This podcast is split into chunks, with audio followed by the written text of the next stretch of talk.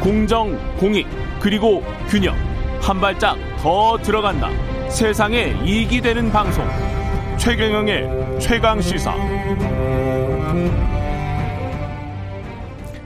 네, 오늘 인터뷰 취임 1년 맞은 아, 국민의힘 이준석 대표 전화로 연결되어 있습니다. 안녕하세요. 네, 안녕하세요. 예, 시간이 약간 좀 아, 예. 예. 그랬네요. 예, 예. 예. 예, 11분에 만나게 됐습니다. 취임 1년 소회부터 말씀해 주세요. 아무래도 뭐 이렇게 저도 도전하는 영역이긴 한데 어쨌든 음. 당 대표라는 역할이 어떤 것인지 사회적으로 규정된 것을 벗어나서 그 이상으로 한번 해보기 위해서 열심히 도전하고 있습니다. 예. 아, 그리고 참 어제 그 극적으로 타결된 화물연대 그 협상 이거는 뭐 자, 일단은 잘 된 거죠. 어떻게 보세요? 아무래도 뭐 원희룡 장관이 예. 매우 뭐이 부분에 대해서 중심을 잡고 잘 한 것 같다 이런 예. 생각이 들고요. 그리고 어제 보면은 뭐 민주당에서도 우상호 대표, 우상호 비대위원장께서 음. 뭐 사자 간의 협, 협의를 하자 뭐 이런 것부터 이런 제안을 해주시고 했지만은 음. 이게 너무 협상이라는 것이 다자간으로 가게 되면은 오히려 이해 조정이 어려울 수 있습니다. 그러니까 음. 앞으로 이런 그 민감한 협의에 대해 가지고는 정말 이해 당사자의 가장 가까운 사람들끼리 이것을 해결할 수 있는 그런 문화가 성립되는 게 좋다 이렇게 보고 윤석열 정부에서 어쨌든 이런 어 사회적 갈등을 조정해 나가는 것에 있어 가지고 뭐 조금 다소 이제 시간이 걸려서 안타깝긴 하지만은 예. 어 그래도 대화로서 해결하는 좋은 선례를 남겼다 이렇게 생각합니다. 예. 앞으로 이제 연장이냐 존치냐 폐지냐 뭐 이거 가지고 국회에서 또 논의를 하시겠네요. 그죠?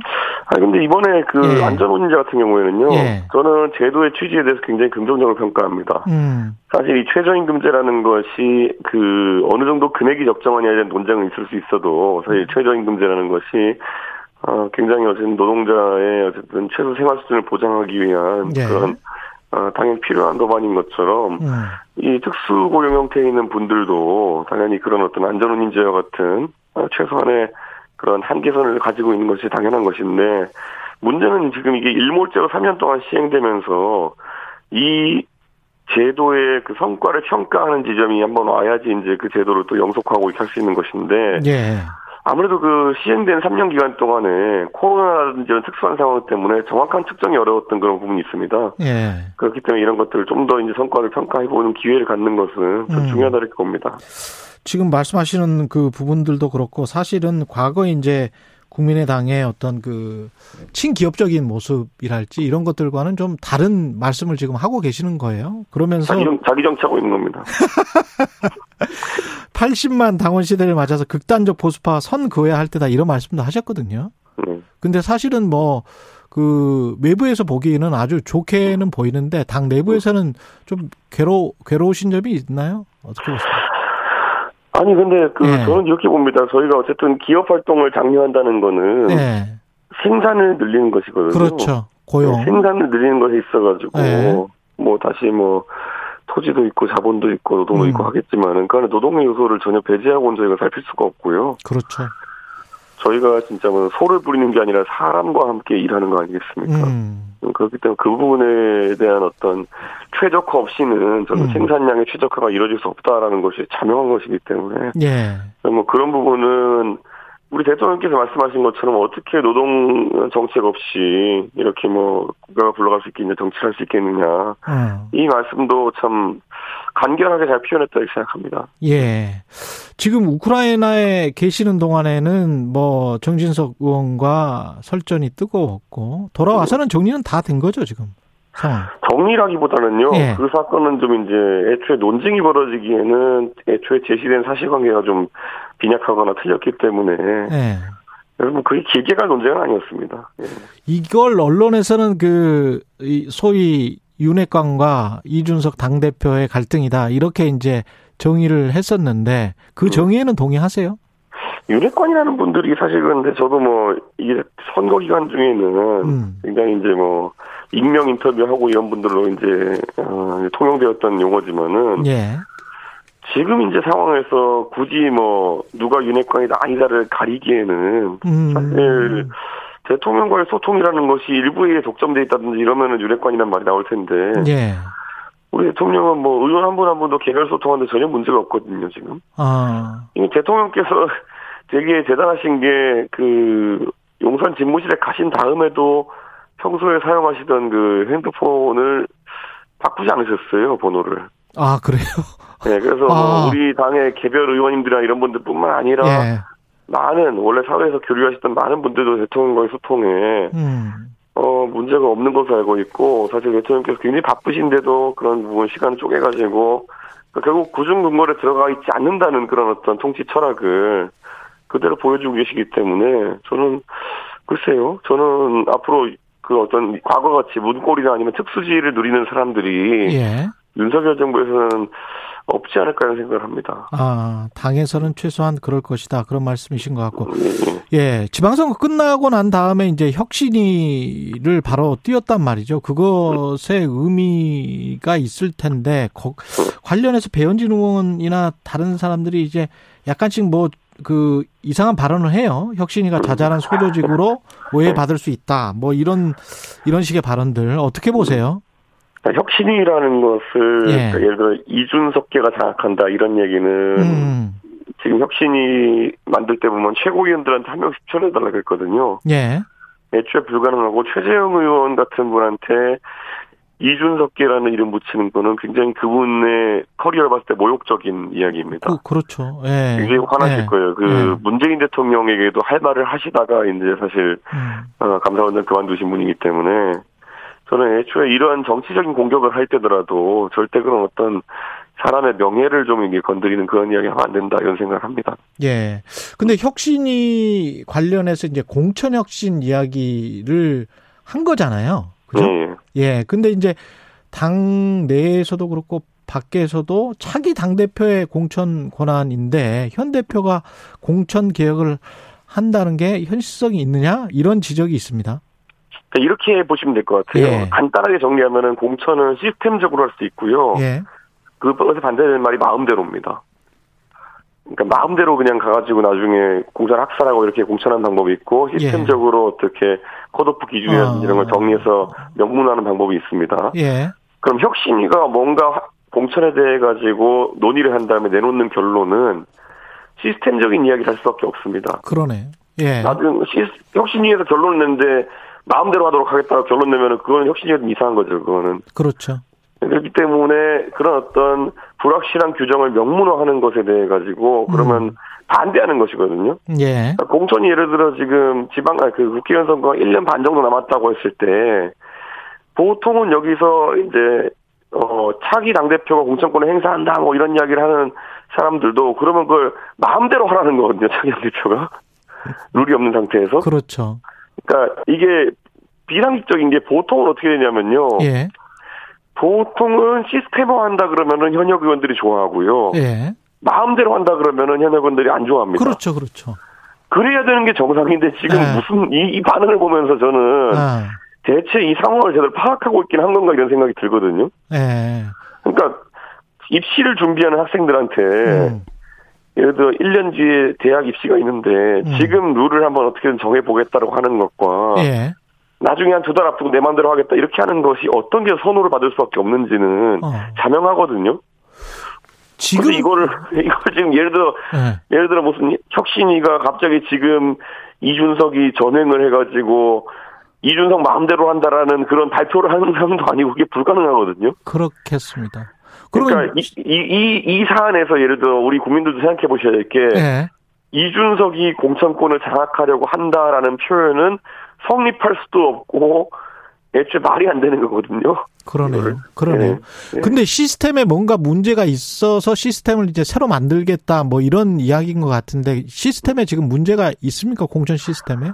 결국은 보완점이죠. 보완점. 이게 최재형 최재형 그 위원장이 갑자기 툭 튀어나온 게 아니라요. 예. 그 최재형 의원이 공천위원을 가장 최근에 했습니다. 이번에 아. 지방선 공천 공관위에서 예. 그렇기 때문에 이번 공관위에서 저희는 경선 위주의 공천 방식을 확립했지만은 사실 보수 정당이 경선 위주의 공천을 한 것도 처음입니다. 예. 그래서 저희가 사실 많은 이제 허점들이 노출된 거거든요. 음. 예를 들어서 컷오프 할 때 일부 지역에서는 어 자기들 시도당 마음대로 이제 여론조사를 돌려가지고 그 문항 같은 걸 어떻게 해야 되냐 때 논쟁도 있었고 사실 저희가 밖으로 선거 기간 중에 드러내진 않았지만은 굉장히 공천과 관련해 가지고 여러 가지 미비점들이 있었습니다. 음. 뭐 그런 것들은 당연히 보완할 수 있는 것이고 최재형 원장 같은 분이 그걸 시스템적으로 보완한다고 했을 때 편향적으로 할 수는 없을 겁니다. 그 부분의 네. 이력을 봤을 때. 예. 그리고 최고위원 자리 관련해서 안철수 의원이 추천한 정점식 그다음에 김윤 전 국민의당 서울시당 위원장 이 수용 불가 아, 재고 요청하기로 했다고 하는데요. 왜, 음. 왜 그렇습니까? 이 사람들은 안 되는 겁니까? 우선 정당의 최고위원회가 예. 아홉 명으로 저희가 규정돼 있습니다. 음, 그런데 저희가 지금 뭐 김재원 최고위원님이 어, 이신상의 사유로 사퇴하신 다음에 지금 여덟 명이거든요. 예. 근데 안철수 대표 측에서 이제 두 명을 추천하게 되면은 열 명이 됩니다. 아, 그럼 또 최고위원회가 짝수명이 돼가지고 한 명 더 늘려야 됩니다. 열한 명이 돼야 됩니다. 그렇죠. 그럼 이건 큰 변화긴 하고 어. 그래서 사실 정당 간의 합당이 있어가지고 어 원래 민주당과 열린민주당의 사례를 본다 하더라도요. 예. 열린민주당은 세 명 아닙니까? 그랬을 때 민주당에서 한 명의 최고위원을 이제 미- 열린민주당에서 증원한 것이거든요. 음, 그게 보통 관례입니다. 그 정도 정당 규모가 차이면은. 근데 우리 같은 경우에도 어, 국민의당이 세석 정도 있는 정당이었기 때문에 예. 원래 한명 명. 최고위원을 증원하려고 했으나 두 명이나. 그때 제가 그때 제가 통 크게 합의한 게 두 명입니다. 예. 하루 이제 안철수 대표께서 국민의당 측 인사들도 배려가 필요하다 이래가지고 예.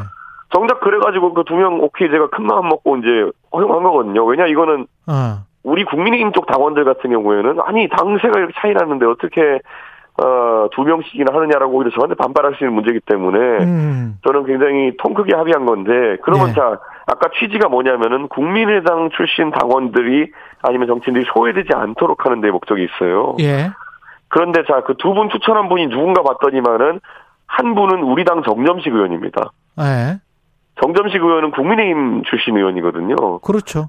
그러니까 애초에 이게 굉장히 숫자를 늘리는 것이 무리임에도 불구하고 그것을 제가 통 크게 합의했는데 거기에 정점식 의원님을 추천했다고 하는 거는 저, 저뿐만 아니라 많은 최고인들 의아해했습니다. 아니 아니 그러니까 최고위원 두 명하고 당 대변인 한 명은 원래 4월 합당 협상 때 약속이었고 그죠? 네, 예, 예. 예.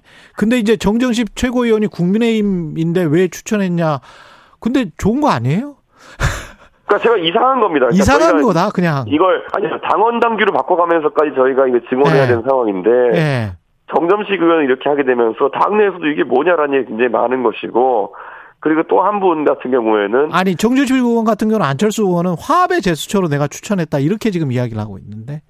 아니 화합을 뭐 이렇게 합니까? 화합을 그 굉장히 그 제도상의 변경까지 해가면서 어. 두 자리 만들어 가지고 거기에 애초에 취지대로 국민의당 측에 어쨌든 안철수 대표와 고락을 같이 했던 인사를 추천하는 그런 게 아니라 네. 어떻게 어 우리 당의 의원을 추천하느냐 이거는 하나의 의문이고 그뭐 속내가 다른 의도가 있다고 보시는 거예요? 그러면? 제가 뭐 넘겨짚진 않겠습니다만은 예. 다들 이상하다고 합니다. 그거는 그리고 두 번째로는 예. 그 추천하신 그 서울시당. 국민의 예. 예, 국민의당의 서울시 당 위원장이었던 김윤 위원장 같은 예. 경우에는 어 저 이분 좀 압니다.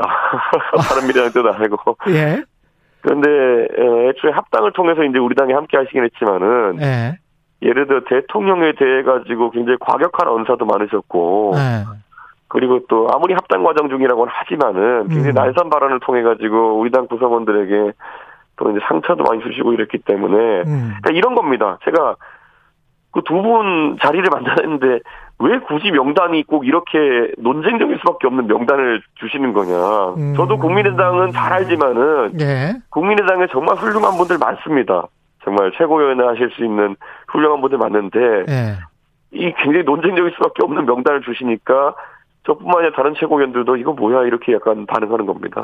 혹시 정준식 최고위원 지명 정준식 의원 같은 경우에 왜 고발사주 의혹 관련해서도 그때도 그 대통령 그과 친하다.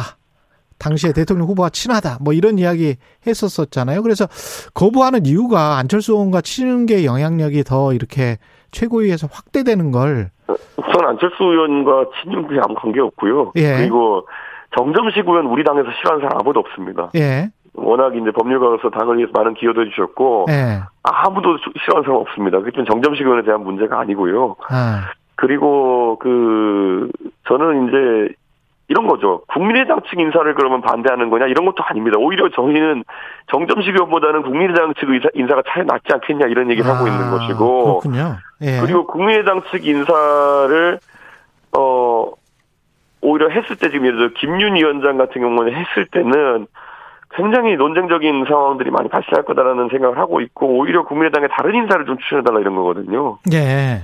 네, 근데 뭐 여기 대해서 안철수 대표가 왜 두 달 전에 얘기하지 그랬냐 그랬는데 사실 명단이 한 달 전에 왔습니다. 어. 두 달 전에 온 게 아니라요. 그래요. 예. 그리고 명단이 왔을 때는 5월 13일이거든요. 음. 그러니까 지방선거 한복판이어서 아무도 명단을 못 봤습니다. 예. 그래서 선거 끝나고 저희가 보고 있는 것인데 예. 사실 이런 거는 굉장히 좀 아 글쎄요 그 아니 논쟁적인 명단을 왜 보냈을까 하는 그 아쉬움이 있습니다. 알겠습니다. 뭔가 네. 이 벌어지고 있는 것 같은데. 네. 김건희 여사 그 관련해서 아 이렇게 할 거면 차라리 부속실 만드는 게 낫지 않느냐 이런 목소리 나오고 있는데요. 어떻게 보세요? 저는 뭐 사실 어 이번에 그 통화마을? 팬카페 문제 예. 이런 것도 그렇고 예. 사실 팬카페 문제 이런 거는 어 글쎄요 이 팬카페라는 어, 조직의 특성상 굉장히 좀 어, 뭐랄까, 공조직보다는 조금, 어, 그, 뭐랄까, 두서없이 관리되고 이런 경향도 있을 수 있겠는데, 음. 어, 적어도 이런 어떤 사진이 유통되는 경로라든지 이런 것 때문에 자꾸 논란이 있는 거는 예. 이번 기회에 좀, 어, 한번 정리가 돼야 되지 않나 이런 생각을 하게 됩니다. 정리가 돼야 된다. 예. 네, 그 말은 뭐냐면 이런 사진이 뭐 공식적인 경로로 먼저 유, 그 유통되고 음. 그리고 그런 것들이 나중에 팬카페에서도 차용되고 이런 것들은 문제가 없겠지만은 예. 사실 영부인의 그런 동선이라든지 아니면 활동 내역 같은 경우에는 예. 그게 상당히 그 안전에도 국가 안보에도. 문제가 네, 맞아요. 생길 수 있는 겁니다. 예. 이게 어, 필요한 시점에 필요한 경로를 통해서 요, 이게 공개돼야 되는 것이지.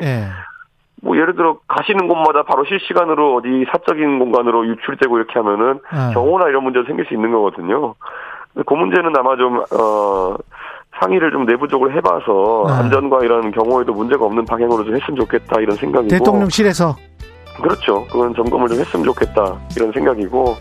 그 외에도 뭐 영부인의 자격과 역할에 대해 가지고는 음, 대통령마다 좀 다르게 규정되긴 합니다만은 이번에 네. 좀 명확하게 할 필요가 있어 보입니다. 알겠습니다. 국민의힘 이준석 대표였습니다. 고맙습니다. 예, 감사합니다.